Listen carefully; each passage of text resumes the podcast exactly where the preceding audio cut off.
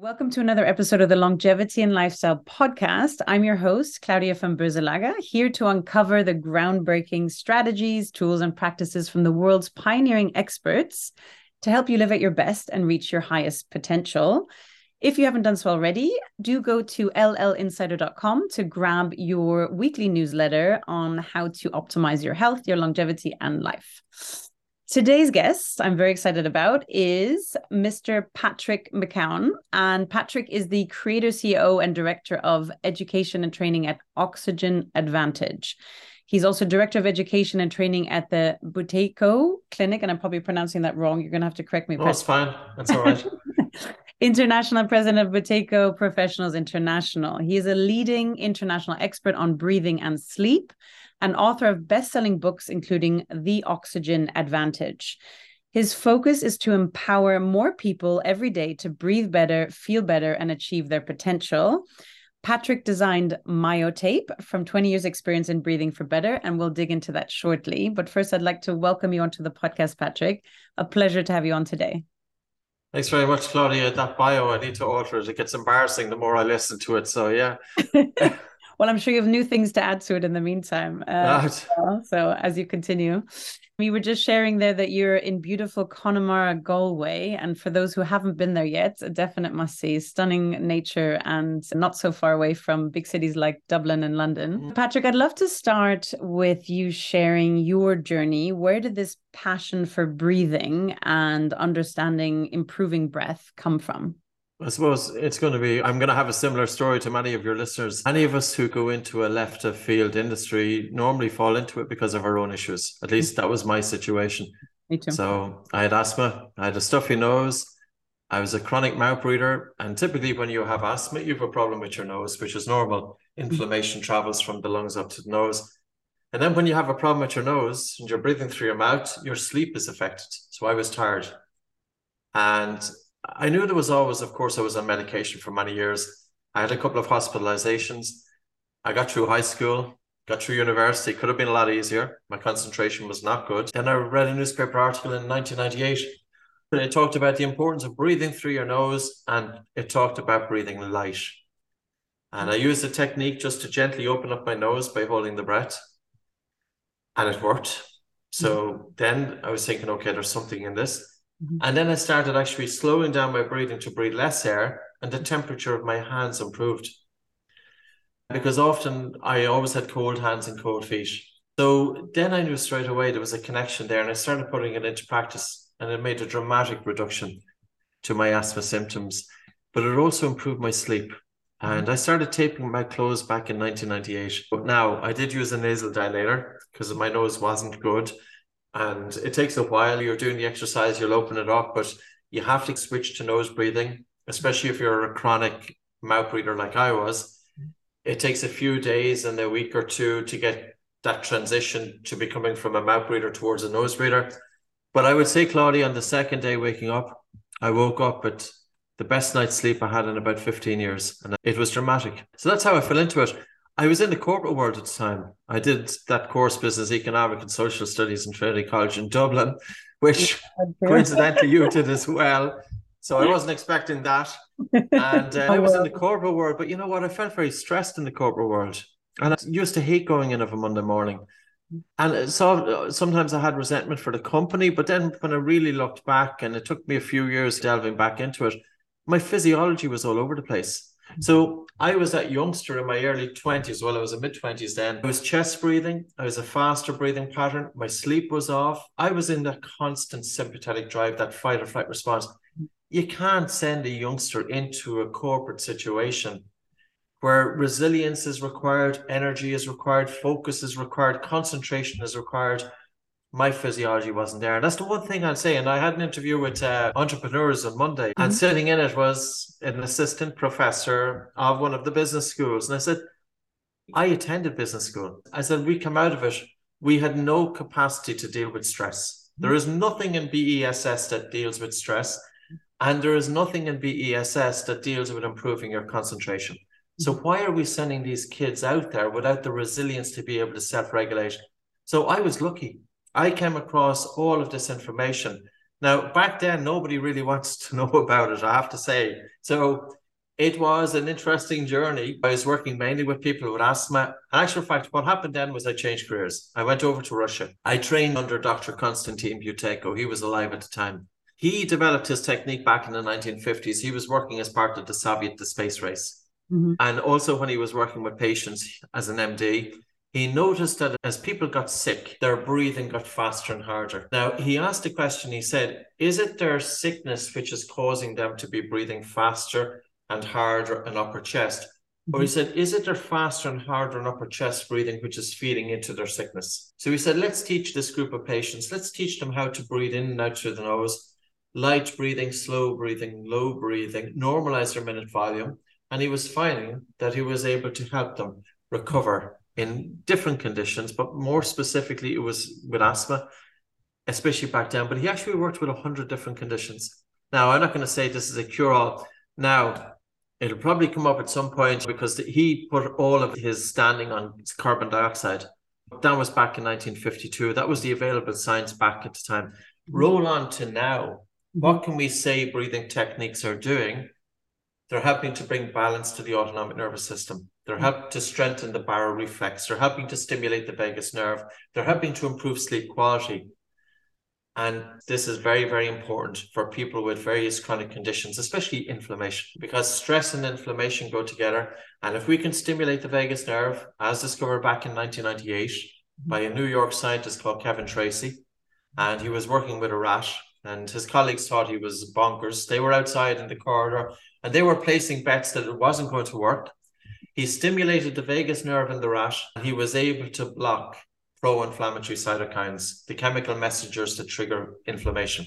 Wow. Now, that's back 24 years ago. So, inflammation and stress. And do we have some way of helping to control that? And this really then is across the board. And I think for people listening, they think, okay, oh, I'm not an asthmatic or I have just minor symptoms. But, you know, so powerful for the spectrum of people suffering from different issues to actually just people looking to optimize performance. And I think one thing also you were mentioning was concentration, right? And I think this is super interesting in focus. One area I'm passionate about getting better at is the flow state, right? Optimizing yes. for that. And how many of us are in this highly distracted monkey mind place. So I think helping people to understand that what you can do with your breath. And can you talk a little bit about the physiology? Like what is actually going on that helps people to actually from an immune perspective but also then from a focus perspective improve things like focus but also solve things like asthma like what is really happening there patrick so I suppose there's different mechanisms. The breath is something that we can influence, and by influencing breathing, then it can impact other functions of the body. So, from an asthma point of view, very often people with asthma they have a stuffy nose, and because of their stuffy nose, they mouth breathe. Mouth breathing is going to cause breathing to be more upper chest. Mm-hmm. And I would always say to my students, look down at your chest, take the breath through the mouth, and you'll see that mouth breathing engages more of the upper chest. Mouth breathing is faster breathing, harder breathing, dry, cold air that's unfiltered, unconditioned coming into the lungs, which is going to feed into asthma. So, mm. asthma is a vicious circle to some degree, mm. as some other conditions. So, you can imagine the person with asthma, their airways are narrowing, they're feeling that they're not getting enough air, they're feeling a chest tightness there. In response to the airway narrowing, they will typically breathe faster and harder to alleviate that feeling of suffocation. Turn is feeding into their symptoms now, it's been well recognized, doctors used to recommend, I don't know if they still do it, if a child was diagnosed with asthma, they would often say to that child, probably the best sport that you could take up is swimming. Now, we have to then think about swimming and what does it do to your breathing. So the child is getting into the pool, they throw their diving stick to the bottom of the pool, they're doing a breath hold. It's helping to open up their airways. They're also swimming on the water. The water is pressing against them. They're breathing against resistance, and it's helping to improve their respiratory muscle strength. So, what do we do? Well, we recognize that people with asthma breathe faster, often harder, upper chest breathing, irregular breathing, mouth breathing. It's feeding into conditions, but it's also activating a stress response. People with asthma don't just have asthma. Mm-hmm. As asthma severity increases, so does tiredness. They're more likely to have disrupted sleep. They're more likely to be waking up during the middle of the night, especially if they have uncontrolled asthma. And oftentimes that's overlooked. And taking medication, of course, that's all very well. And of course, it will help to control their asthma, but it's not getting to the underlying issue of a poor breathing pattern and it's not helping their sleep. So with asthma, we would always start off with breathing in and out through the nose. The mouth does nothing in terms of breathing. If I was to look inside a mouth, or you look inside your own mouth, and you ask, what does the mouth do? It does nothing. It's a hole, you know, to be cruel about it. Air comes straight down your throat into your lungs. And other than that, so we have to think about mouth breathing that our ancestors would have used only the mouth in terms of an emergency. We have to still equate that today. And discovered back in 1991 as a gas called nitric oxide. So mm-hmm. nitric oxide was discovered on the exhaled breath of the human being just in 1991. Nitric oxide is antiviral. It's antibacterial it's a bronchodilator. So if you breathe through your nose, and especially if you hum, so say for instance, taking a, a breath in through your nose and then humming, and you're vibrating the nasal mm-hmm. passages, mm-hmm. that's dumping nitric oxide into the nasal airway, and then you're carrying that nitric oxide into your lungs and it's bronchodilation. COVID, nobody was talking about nose breathing. They should have been. It was antiviral. There are tests, of course, if you look in clinical trial in the United States, that factories or pharmaceutical companies were researching the effects of nitric oxide inhaled into the body as a treatment for COVID. Now, granted, the doses are higher, but at mm-hmm. the same time, we should have been giving our own body a chance. Breathe in through your nose. You've got our own immune defense in terms of the respiratory system that's designed in comparison to the mouth. The mouth just doesn't offer us a defense. So that's so, for example, asthma. In terms of focus and concentration, I don't think we will ever have focus and concentration unless we get a good night's sleep. And it's very normal when individuals have dysfunctional breathing and they're breathing harder and faster. There's an increased turbulence in the airway. So, for example, they are snoring. I'll often say to my students, make the sound of a snore through your mouth, and it goes like this. So then I say, close your mouth and try and snore with your mouth closed through your mouth. And it's not possible. So mouth snoring stops when you breathe in and out through your nose during sleep. And then there's nasal snoring. So this is when there's turbulence in the nasal pharynx and the nasal airway and where the nose is meeting the back of the throat. Mm-hmm. And nasal snoring goes a little bit like this. Now, if we learn to breathe lighter during mm-hmm. the day, we in turn will breathe lighter during sleep. So there's less negative pressure, there's less turbulence, and there's less snoring during sleep. Our mm-hmm. breathing during wakefulness influences our breathing during sleep. Now think of another condition, obstructive sleep apnea. So mm-hmm. 90% mm-hmm. of people are undiagnosed. Mm-hmm. It affects between 25 to 50% of men. Mm-hmm. With women, it's about 10% until postmenopause because it's thought that progesterone helps to protect the female against collapse of the upper airway during sleep. Postmenopause, it increases by 300%.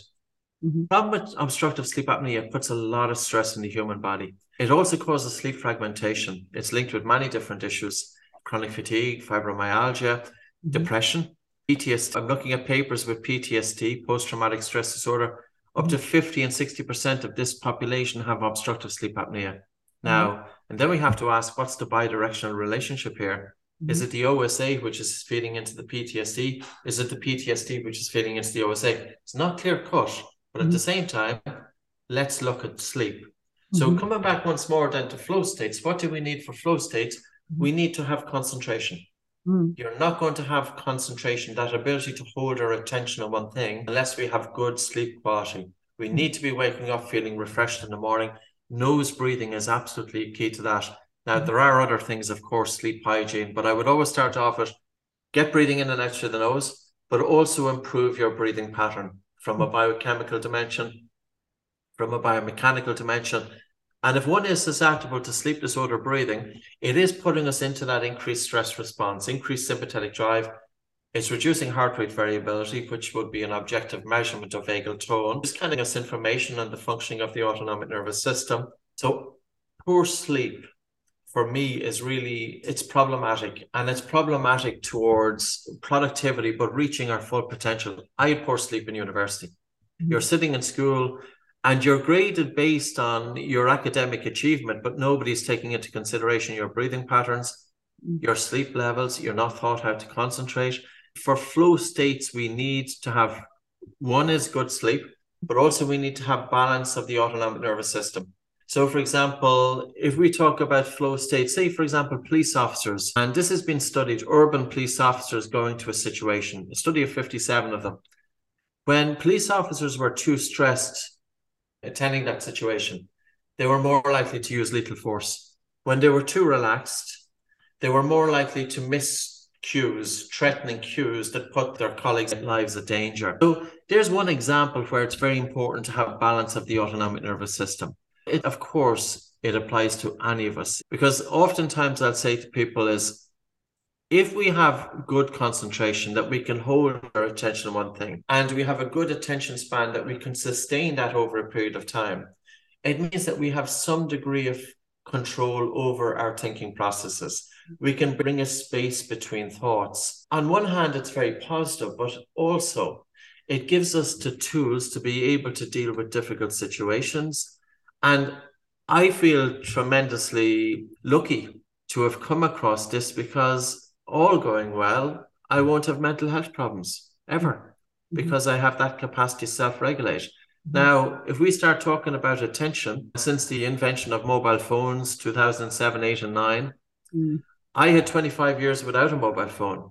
Like mm. I had 25 years that I could be stuck out in nature so for people listening, he's just turned the Patrick's turned the camera around to beautiful fields and pretty much no building. I don't see any building in there. No, there's no buildings at all. In actual fact, there's a film called The Banshees of Inisherin that's doing the rounds at the moment. That was filmed not too far away from here. So we have the stone we have the stone walls. The only reason we have the stone walls is because the land is so poor. There's probably a few banshees around as well. There's a few howlers too around here. But uh, but coming back to, so we were lucky enough, okay, I'm nearly 50 years of age. So I had 25 years of my life that I didn't have that exposure to information technology. And now we're thinking about youngsters coming up through the ranks and they have literally the mobile phone is an extension of their hand. Mm-hmm. It's a distraction device. Mm-hmm. And we can't be surrendering all of our attention to this device. What is it doing to the mind? So, on one hand, yes, it affects our productivity mm-hmm. because the mind is all over the place. And emails, all of those things that are screaming for our attention. Mm-hmm. And we know, of course, if we're doing something and we have our attention there, if we get into that flow state, flow state, it's when there's no division between the worker and the task at hand. The mm-hmm. athlete and the race becomes one, the musician and the song becomes one, the racing car driver becomes one with the car. It's a state of effortless ease. The right action happens by itself. Time flies. It's a lovely state to be. It's a state of bliss. Mm-hmm but it takes time to get into that flow state but it can access it can be accessed as well. I often find when i go to do a public presentation i have my own little routine in terms of preparing. So what i do normally is i down regulate first. So for to down regulate i close my eyes. Well first i'm a little bit of an introvert even though i talk for a living. I hide somewhere because i don't want to talk to anybody because if i talk to people before the event it drains me of energy. Mm-hmm. Um, I don't want to watch other speakers because what happens then is I'm thinking, well, I'm not going to do as well as them guys, so I don't even bother watching them. So I'll turn up. I'll turn up just about an hour before the event, but I have my own preparation. Hide somewhere in the corner. I sit down. I close my eyes. I bring my attention inwards, and I really start slowing down everything, slowing down the breathing, especially slowing down the exhalation. So whenever we slow down the exhalation, the body is telling the brain that everything is okay, that the body is safe. And that's all the brain wants. The brain wants to know that our body is safe. When the brain thinks that our body is safe, the brain is going to sing, send signals of calm back to the body. I slow down my breathing, stimulates the vagus nerve. I breathe low, nose light, slow, deep, NLST. I do that and it down regulates. It's bringing my attention into present moment. It's putting the critical mind aside. And then I do a few breath holds. It's an upregulator. I increase blood flow to the brain. I open up my airways and then before going on, I flood the tension throughout my body. And I mm-hmm. want to walk out on that stage, not with my attention stuck in my head because the critical mind is too slow. Most of the times, I don't want any kind of thoughts coming in that are going to sabotage my performance, mm-hmm. saying, oh my God, there's 500 people all looking up at you. You're going to make a mess of it. No, no, no. Put the critical mind aside. Mm-hmm. So we need to get that critical mind aside. And I do that by simply dispersing my attention throughout the body, walking out on stage with my attention throughout my body and speaking with every cell in my body. And mm. I don't know, but I think they're tremendous tools. You know, Claudia, we all use them. Things go wrong, little things, and at least we have something to be able to regulate. I love that. And I want to dig into tools. I just want to circle back to one thing around concentration. And one thing I'm digging into more at the moment, because my daughter's a diagnosis and I probably have it as well, is ADHD, right? Or some form of ADD and attention deficit. I was just reading something yesterday. They were reporting all the cases that have gone up. And is it just more people are being diagnosed and, or, you know, where is it just undiagnosed in the past? What's the dynamic? Why is there so many cases coming through? What is the correlation would you think, or is there a correlation between ADHD diagnosis, potentially breathing, and is there a way to potentially, or I would think so, right, through breathing and breathwork strategies done on a daily basis to assist particularly children, but even adults in with ADD mind? What would you? There's a very interesting study published in Pediatrics in 2012. I'll send it on to you yeah. The researcher was Karen Bonuck, B O N U C K. She looked at 11,000 children in a town called Stratford upon Avon in the United Kingdom, the home of Shakespeare. And she looked at their sleep patterns from age six months to 57 months. So a large population over a long period of time. She concluded that children who had sleep issues by age five, if untreated, they had a 40% increased risk of special education needs by age eight. Wow. Now, that paper was published in Pediatrics, which is a, it's a pretty good authority in terms of a journal. She talks about during the formative years, during the early development of the child, the brain actually develops during deep sleep. So we need slow wave sleep because that's when the brain is developing. Mm-hmm. But children who are snoring, or if they have their mouth open, or if they're stopping breathing during sleep, and all a child has to do is to stop breathing for two breaths during sleep, and that's one apnea. And even if they have one apnea per hour, it's clinically significant. It's mm-hmm. different for an adult. If an adult stops breathing for 10 seconds, mm-hmm. and if they have more than five events per hour, then it's clinically significant. For a child, it's only one, and it's only two breaths. These children, she says, is that they have abnormal brain development. And she speaks also in that, and she cites a few other studies as well in support of her findings she says there are 3 million children in the United States aged between 6 and 21 years. Okay, they're not children at 21 years, but 3 million individuals. Yeah. And they have special education needs and different issues, including ADD, ADHD, autism, etc., that is related to sleep problems. So we need to be getting back to the basics here. You mm. know, so now we have to ask the question well, why would it be so prevalent now that children are having problems? And I had problems in sleep you know, my parents had really well developed facial structures, broad faces. They didn't mm-hmm. have overcrowding of teeth. Their jaws weren't set back. I have a very high narrow palate, as you can see. Look, oh, high. So the arch is vaulted into my nasal airway, which is infringed my nasal airway. And when that happens in a child, automatically their sleep is going to be impacted from an anatomical perspective. Now, why might I have those craniofacial abnormalities? it can happen as a result of the diets that we're eating. Now, I know it was written back in 1930s. Dr. Weston Price, he wrote a book called Nutrition and Physical Degeneration. And he looked at different civilizations, what happened when they were eating their traditional diet. So, for example, Maoris, Eskimos, Aboriginal people, etc. So they had their traditional diet that they were eating for tens of thousands of years. And then they switched over to our diet, Mm-hmm. chocolate and marmalade and sugar and all of that stuff. Mm-hmm. First generation children became mouth breathers. First, all it took was one generation. So then there's another aspect of it as well from a societal point of view that breastfeeding, of course, is very important for child development. And it's not just about the nutrition, mm-hmm. but it's also about when the infant is feeding from the breast, it's causing manipulation of the muscles of the face necessary for craniofacial growth. So in other words, the child's face and muscle tone is going to be influenced by the mm-hmm. feeding from the mother. Nowadays, society has put so much pressure on parents that both parents have to be working. That's the way it is here. That's the way it is in Western society. But the mom doesn't have a chance to be able to give six months or 12 months of breastfeeding to their infant because there's a big mortgage to pay which is another story. And I won't even go there because sometimes I think society is driving us so hard. And it's no wonder that there's a stress response. And probably, I know COVID was a difficult time for many people, but it gave us a great reset and mm. we needed that. Something positive that we were able to withdraw and stand back and just reflect how much we were caught up in all of this. Parents are caught up in it. What else? What other factors? The, the food then that children are eating, you know, yeah. they're eating pureed food They're not developing their jaws, they're not developing their airway. Then you have a child that their airway is smaller than what it should be. Their sleep is impacted, it's impacting the brain development, it's affecting their IQ. These kids who are sleepy, they have 10 times the risk of learning difficulties. I'll give you a little bit of story about myself because probably I only started talking about I wrote a book called Atomic Focus mm-hmm. last year. Okay. And I left school originally at 14 years of age, never to go back to school. Never. Mm-hmm. I left school in 1988 and I left school out of a total sense of frustration. I just could not hack it. I wasn't disruptive.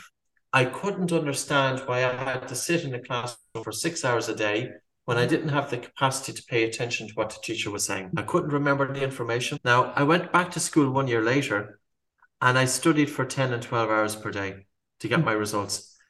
It could have been easier, you know, and that's why I would love to see in the educational system how many children are falling between the cracks, not because these kids aren't bright. They can be highly intelligent children, if they have a sleep issue, if they have a breathing pattern issue, it's going to hold them back. And there's a social cost in this as well. So if we think then of children who are in this high stress environment, that's a toll. And it's a toll on their peers. These kids may be becoming bullies because they're in that situation. There's a knock on effect as well, and other things that could happen mm-hmm. as a mm-hmm. result of going back to the basics here. This is so fascinating and phenomenal. And I feel like you should be in every school, Patrick, explaining. I'm sure you're working on this, and I'd love to get into that. It's a re education, I guess, an awareness of the importance of breath and being aware not only of children, but us as adults. So I've had to really the last years refocus on breathing because when I started learning about it, I realized I'm a total upper, the typical female, everything core tight and upper chest breathing, not breathing properly. I had medical issues going back now a few years, which led me on this journey with chronic sinusitis. So nasal breathing, feeling groggy, chronic fatigue as a result, right? So I'm getting the list of the things from the doctor. Meanwhile, I'd always been the super fit, never sick person. I'm like, what is where's all these things coming from? And it's unfortunate that sort of knock-on effect if you don't address it. Fast forward, I do breath training. I don't know if you're familiar with Airofit. Oh no, I did a few sessions and I went for a run again. And something that I would have found challenging, I didn't find mm. challenging at all. So absolutely brilliant to know what's out there and that's why i'm so passionate about sharing so i appreciate you coming on today. But what i'd love to also just understand a point you mentioned there about the food that children are being fed can impact their physiology. Is that correct? Yes. Because if you think about our ancestors before maybe the advent of agriculture maybe about 10,000 years ago or so and even up to more recent times infants once they were weaned off the mother's breast they mm-hmm. were typically gave the food that adults were eating. So there wasn't this transition from going from breastfeeding to eating pureed food. You're getting into nutrition, mm-hmm. but you're not exercising anything. Mm-hmm. But even if you think of the older kids, then you know the treat is going to McDonald's or the treat is going to Burger King or any of these fast foods. They're eating mincemeat. It's already chewed up for them. So again, it's not giving them a chance. They're eating soft white bread. Everything is soft. So it's eating something hard because that's the chewing muscles and that's developing, helping to develop the shape. Now, if we ask then, okay, how common is this? Well, between 25 to 50% of studied children persistently mouth breathe. Now, wow. some of these kids are tongue tied. Tongue tie is an issue because, of course, if the frenulum, which is the string that holds the tongue, if it's too tight, the tongue isn't able to get from the floor of the mouth up towards the roof of the mouth. But also, if the young infant is tongue tied, they're not able to feed off the mother. What hmm. happens is that the baby then is chomping on the mother. The mother is becoming very sore. The baby isn't thriving. A bottle is introduced, but your bottle is just milk flowing into the baby. No effort involved. Hmm. So, yeah, there's a book called Baby Led Weaning, but that was written by a nurse called Gill Rapley.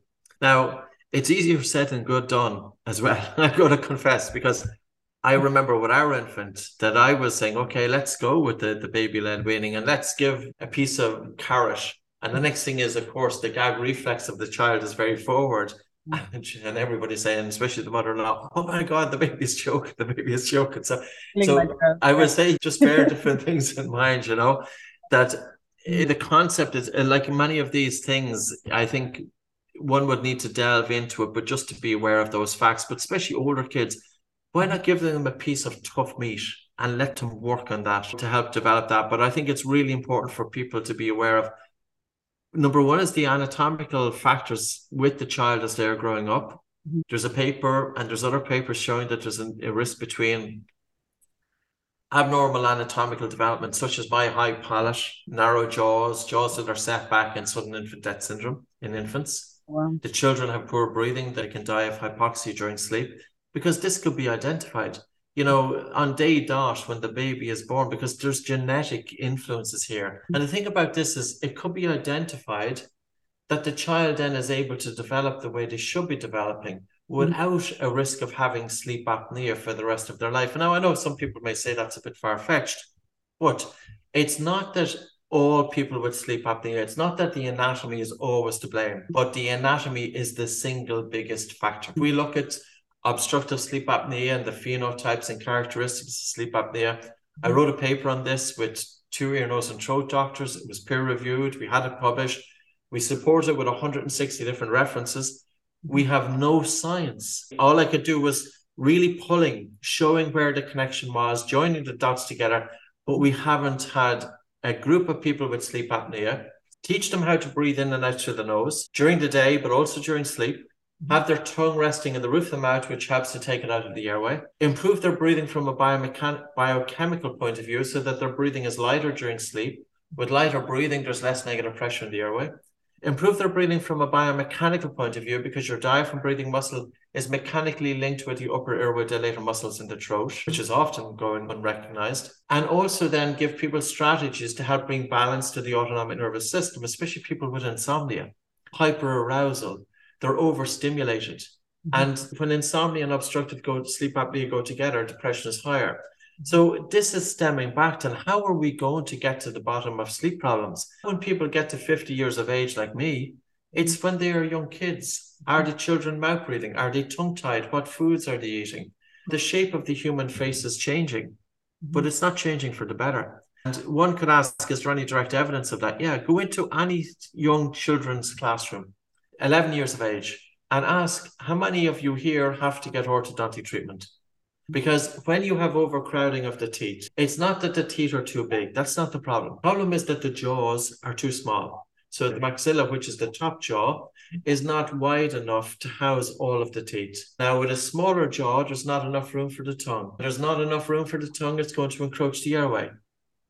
So, why is there such a high instance of crooked teeth? We don't see it in the animal world, but yes, probably 75% of children now have orthodontic treatment. Our ancestors didn't have to do it.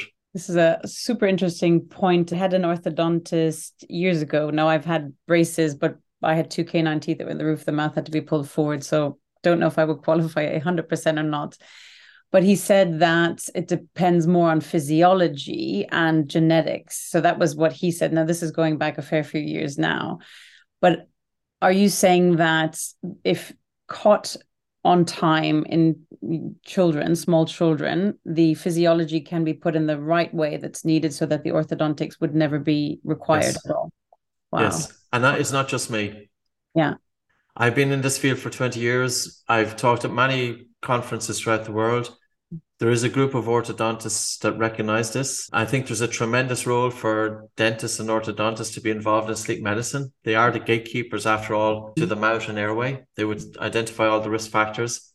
It's not solely genetics. Genetics, of course, has some influence. Sucking, tongue thrusting, the environment, but very much we have this. And regardless of its genetics or not, like none of this is new.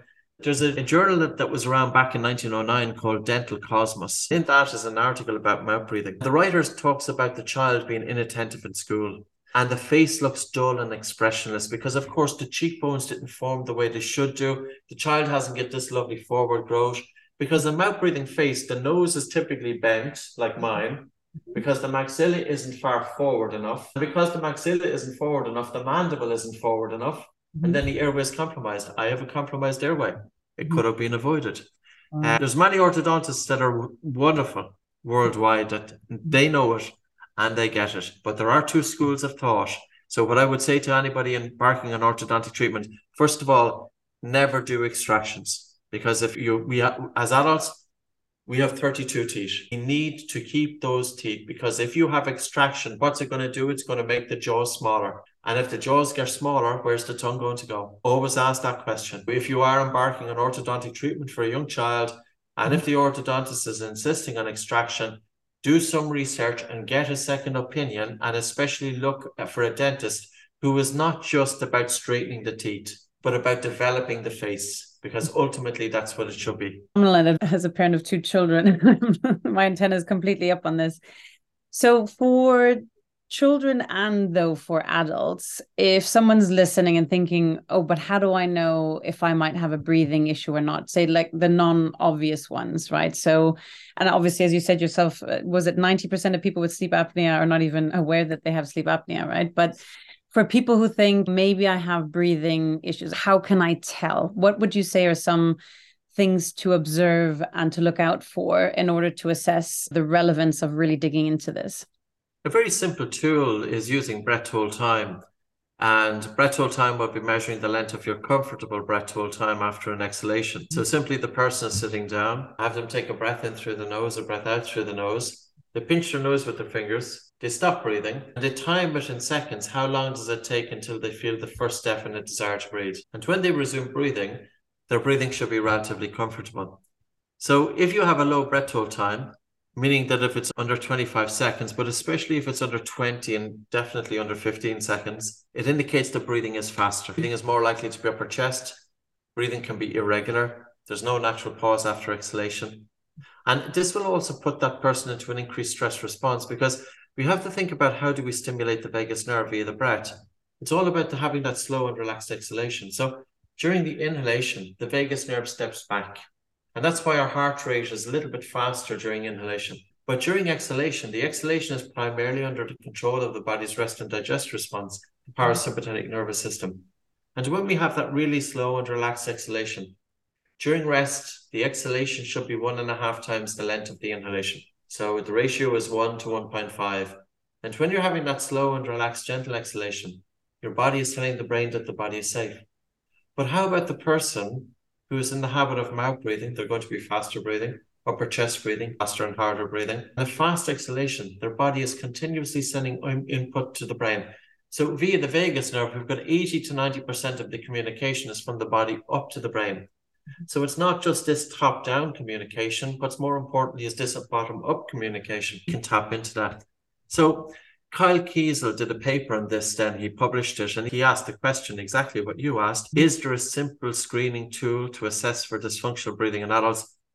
And it's the breath hold time. And his conclusion was he looked at 51 individuals. His conclusion was that if the breath hold time is above 25 seconds, there is an 89% chance that dysfunctional breathing is not present.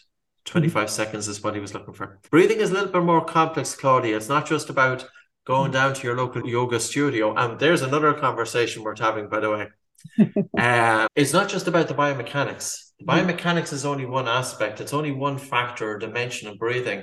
There's also the biochemical dimension.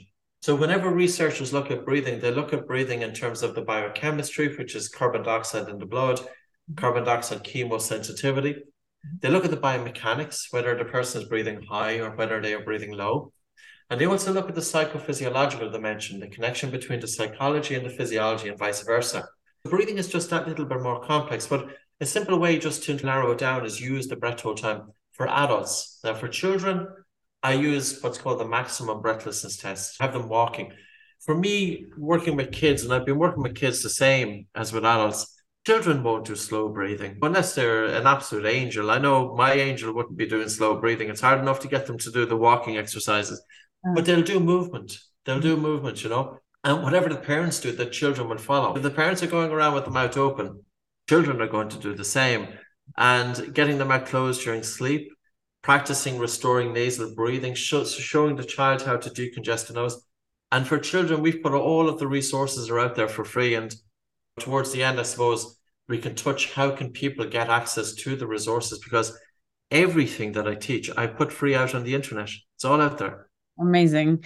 With the exercises as well, I was just thinking of a point there. So that testing and just awareness. And I think, would you say, obviously, bodies are complex, but waking up sort of groggy obviously depends on the time you went to bed what you ate before bed etc but would you say that is a good sort of wake up call if someone is consistently waking up after what should be a good night's sleep groggy that could be a mouth breathing issue to look into dry mouth dry mouth Dry mouth.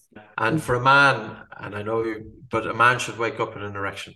If a man has sleep disorder breathing, mm-hmm. it doesn't happen. Then there's an issue with the cardio, with the blood circulation. So we should all be waking up with a moist mouth in the morning. It's a kind of a pretty good indicator, but 50% of the adults, very understudied, really understudied. About 50% of the adult population will be mouth breathing during sleep. And it's something that happens as we get older as well. So we should always check do we have the mouth closed? Are we waking up with a moist mouth in the morning? And anybody who tracks their sleep via Whoop or via Oura rings or anything like that, they will typically notice that when they have their mouth closed during sleep, that their sleep quality is deeper. There's a couple of other things as well. It's not just about getting the mouth closed during sleep. It's also about getting the mouth closed during wakefulness. Do your physical exercise, breathing in and out through the nose. It doesn't make sense to breathe in through the mouth. Like you go into every gym, they're all in there slugging away with their mouth wide open. It's reducing oxygen uptake in the blood.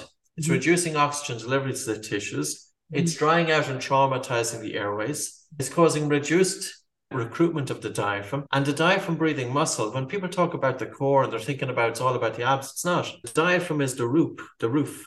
You've got the pelvic floor, you've got the abs to the front, and you've got the spinal muscles to the back. The diaphragm plays an intrinsic link in terms of core strength. So we need to be thinking about going beyond the abs. And if we bring functional breathing into physical exercise, it's a great way then for people to continue with it because none of us have any time anymore. That's just the way it is. And there's a pressure on people to do physical exercise and then do your meditation. And now, because it's becoming into vogue, do your breathing. Well, why not do all three together? You know, I have my machines behind me. I make sure I get on in the morning and I do all three. I do my physical exercise, but I won't be looking into a screen when I'm doing it. I have my attention on my breath in my body make your exercise a meditation and also make your exercise a breathing exercise that you're conscious of improving your breathing from the three dimensions throw in a few breath holds if you know once you're not pregnant and you don't have any serious because the breath holds are good because it's a little bit of a stressor. It's good to stress us a little bit because this is the body then making adaptation. So yeah, I think it's the best way to help develop a habit. And so, would you say that's like the optimal morning routine to get you going? Is combining it with the exercise, what you were just saying there as well? Yes. Just times that the workload for me, we were building this clinic here. We have we've 12 staff, so it's not that many, but it's still there's a few people. The workload is high enough. Uh, for a time, I was like everybody else, I was being totally consumed by work. I wasn't able to give myself any attention. And then I was becoming resentful for it. And I was just thinking to myself, what's it all about? We have to think of ourselves because if we can give ourselves attention, then we're in a better position to be able to help other people. We're in a better position then to be able to do whatever we need to do. I set the time aside in the morning. So I get up, get onto the machines, and then I go from there into the sauna. And even if I'm a bit sleepy, I'll just completely just chill out. So then have my shower and then I start my day. And once that's happening, it's a tremendous way to start bringing everything in together. I think it's not just about a training for the body, but it's a training for breathing and it's a, training for the mind as well. And for the whole system, I have a morning priming practice as well. And my day is exponentially better to include yes. in the morning, which I recommend to my clients as well because of the BDNF factor, etc but also do breathwork exercises and, and breath holding. And I can tell some days I can hold it much longer than others. And I know I'm like, okay, I didn't sleep well. There's something going on. Like you can just see straight away the difference in And if I don't do it, my day is just a bit of a mess with like everything happening and ADHD and being more reactive than proactive. So yeah just such a game changer. And what I see time and again with all the pioneers, I luckily to have on the podcast like yourself, this morning routine is just so critical and breath as, as an essential part to it as well. So Thank you for sharing that, Patrick. And I'd love to dive into, and you're just talking about your clinic there. So tell us, what are you doing, Patrick, for people unfamiliar? What is the Oxygen Advantage? And you also founded Myotape. So can you share with us a little bit about your ventures and what you're working on? Yeah, so initially in 2002, I was working mainly with people with asthma. And I worked only with asthma for about five years or so. That was children and adults. And I felt that the established authorities in the field of asthma weren't interested. I'd approached them and they would listen to me, but they wouldn't really do much about it. So I was thinking to myself, I'm not getting really that much of an interest from healthcare professionals. Is there a way for me to get it out into the general population? So I wrote books, and I wrote a book in 2003 and four. One was called Asthma Free Naturally. It was published in Europe. It was published in the United States. I mm-hmm. wrote a book called ABC, always breathe correctly for young kids. Then I wrote a book called Close Your Mouth, which these books are still available. We're talking about almost 20 years later, is to get them into the hands of the public.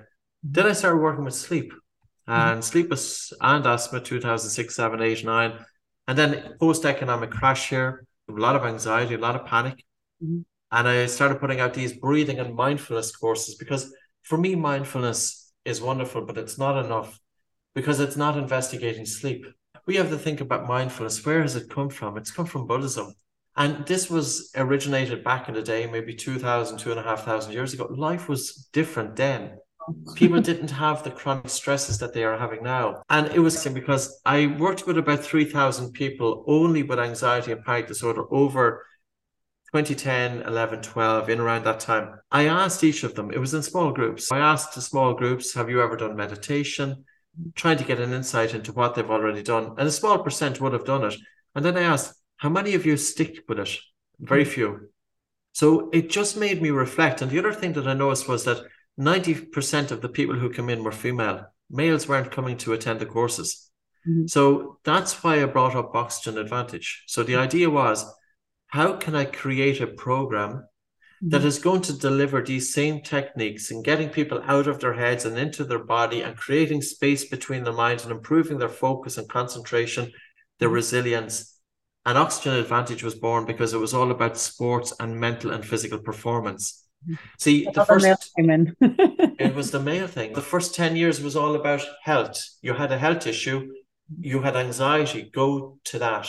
Yeah. But men don't run. If you see anxiety in it, they're not going to go this way, they're going to go the other way. Yeah. But is the information was the same. The science, of course, is different. We're presenting with different papers here, we're showing different things how do you improve anaerobic threshold, your aerobic threshold? Like I worked with an MMA fighter just before I come on with you, and we've worked with some of the top bands in the world. People will see it on our Instagram feed. Mm-hmm. We've got one boxer who's fighting for a world title. I've worked with snipers. So I've been brought in how to teach them how to breathe while pulling the trigger of a gun. Oh. Because of course it's all about self-regulation. So I think there's a thing about breathing, Claudia, that breathing has had a bad name for many years. It's too associated with left of field. It's too associated with the beads and the robes and the om and all of that. That has a place, but it's not for your normal everyday person. And what I want to do is breathing is something that we should all understand because it's a simple tool that we can self-regulate. I was listening to a podcast by Dr. Rangan Chatterjee. He's based in Manchester in the United Kingdom. And he was interviewing a brain surgeon called Dr. Rahul. So I can just imagine Monday morning, you're going into work as a brain surgeon. You have to open up somebody's head and you're pretty much looking into it. And he says, when I get into a tricky situation, the first thing I do is I prevent myself from hyperventilating. So here you have a brain surgeon that's talking about when he gets into it, that's a tricky situation. He is preventing himself from hyperventilating. He knows that if he starts breathing a little bit faster, a little bit harder, a little bit irregular, the brain is thinking that the body is under threat and all the brain wants to do is getting out of there. He knows it. Yeah. How many other people know it? Yeah. Why doesn't the student going into the exams know it? There are studies showing that youngsters going into exams, mm-hmm. Their ability to perform well in the exam is not necessarily down to their academic ability, but it's because of the nerves that they experience going in. They should be taught how to self regulate. The corporate worker, they're not taught how to deal with stress. They're not even trained how to concentrate. The kid in school isn't trained how to concentrate. You know, so I really feel that we need to take this. It's the, it's, I don't know, is it the package, but it's the language that we use. It's really for people to understand that there's something in this and start off. And I always say, people, dip your toe gently in the water. You can upregulate. You talked about doing the breath hold exercises Another way to upregulate is hyperventilation, controlled hyperventilation, but I would say go careful with that. The thing is, if we upregulate too much, and if the stress is too much, it could bring on tinnitus, it could mm. bring on shingles, it can bring on anxiety. Unfortunately, I have put people into panic attacks by doing upregulation. It gave me an experience to be able to then, with certain people, I have to gear up. I have to mm. start off very gently, dip mm. their toes into the water, and just gently gear up for me, the down regulation is really important. being able to take attention out of the mind, being able to change states, bringing attention onto the breath, into the body, into the present moment. It's a tremendous capacity because we even enjoy life. We don't enjoy life when we're stuck in our stuck in our heads. We're all, to some lesser or greater degree, stuck in our mind. Even the capacity to be able to just to be able to take your attention out of your mind and into what's happening in hmm. life, looking and seeing, listening and hearing, feeling, smelling, tasting, even to enjoy a nice meal. We need to be able to connect our senses to that meal. If we have a beautiful meal in front of us, and if we're stuck in our head, we're not even going to see the meal in front of us. It's yeah. simple things. Yeah, that presencing exactly. And I think the breath is such a powerful tool to get back into that present moment. And the stress, the monkey mind, it just, yeah, it, especially what you were saying before with all the distractions that we have, it's such a vital tool to be able to know how to self-regulate. And using the breath is just it's free right? Yes. That's the problem. If there was big money in it everyone would be jumping. We talked briefly offline before we jumped in about funding and moving forward what would be your big vision or what would be your ideal state in say five years time or 10 or 50 whatever that number is patrick like what would you love to see in terms of breath awareness and use. It's interesting because we had a meeting here with about 30 of us, 30 of our master instructors who were in different countries throughout the world. For the first time, we wrote our mission statement. Okay, it took 20 years, but we eventually got to it. Better late than.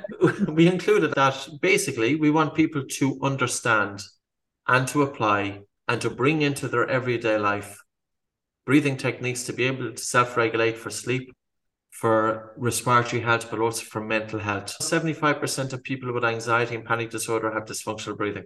75%. They're going to their therapist. Mm-hmm. How many therapists are actually improving their breathing from a biochemical and a biomechanical point of view? It's been overlooked. So, part of the journey, my main journey now at the moment is really to in some ways, I'm stepping back because the workload has been pretty intensive for about 20 years.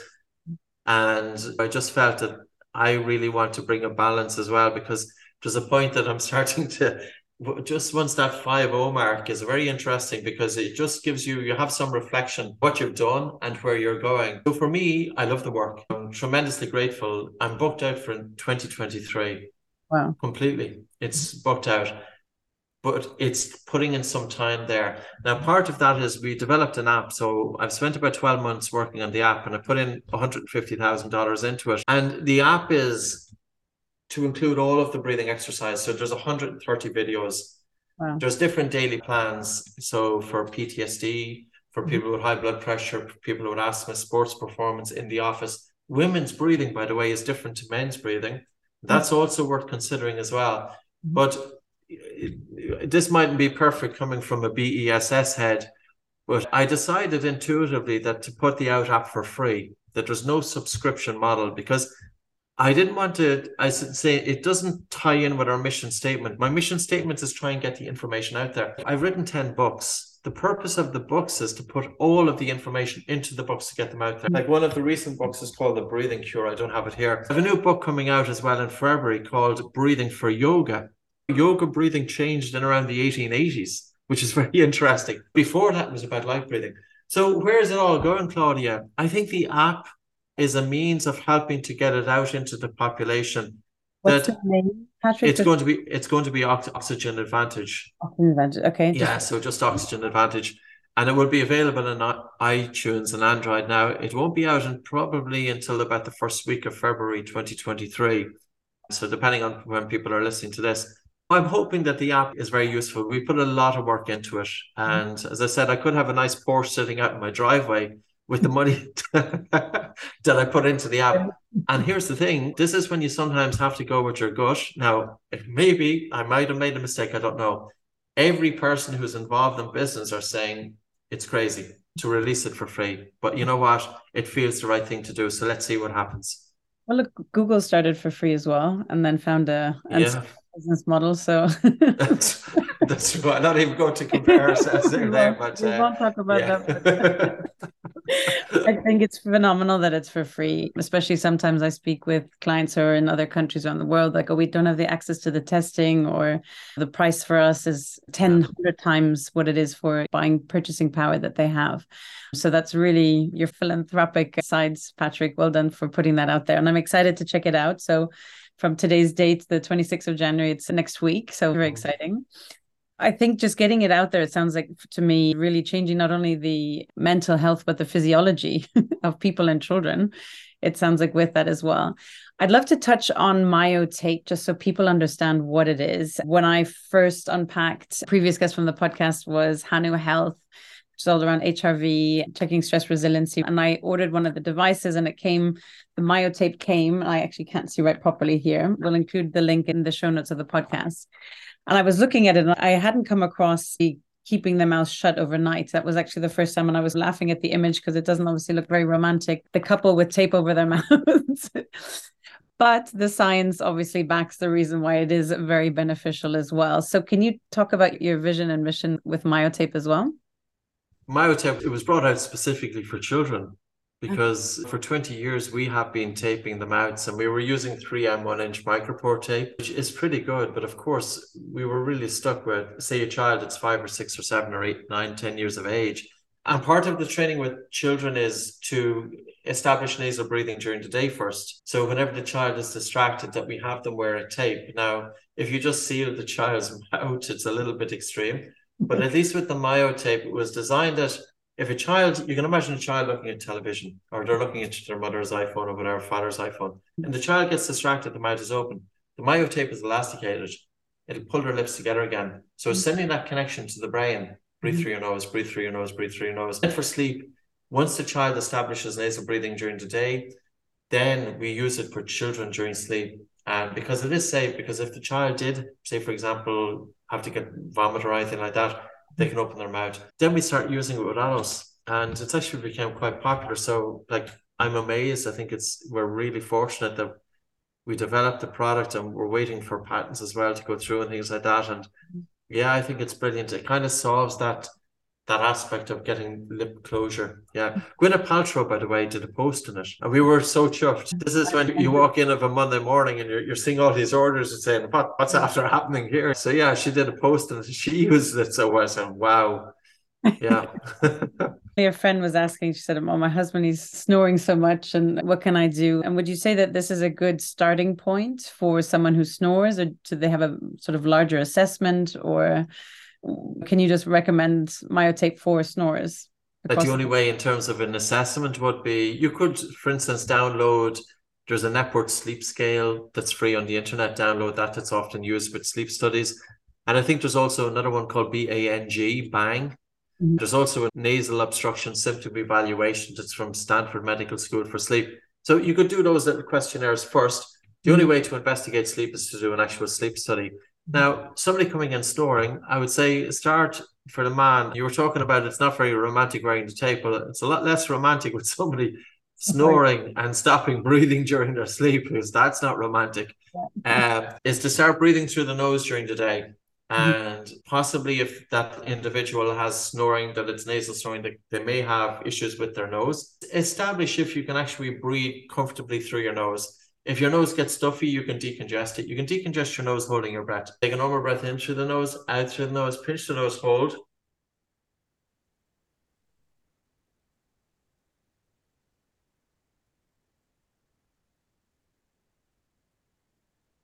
Then you let go, you breathe in through your nose. So it's known since 1923 if your nose is stuffy and the blood vessels are inflamed, breathe in and out through your nose, pinch your nose, Gently nod your head up and down as you're holding your breath and continue holding your breath until you feel a relatively strong air hunger. Then let go but breathe in through your nose. Wait a minute and do it about five times. And this way, then it'll help to open up your nose and way also to assess a little bit if your nose is helping or if your nose is open or not. Use your mobile phone. You get the screen and just breathe with your nose onto the screen and then look at the halo. So you're looking at the moisture left on the screen. And you'll typically see that one side of the nose is a little bit congested than the other, which is normal. There's a nasal cycle.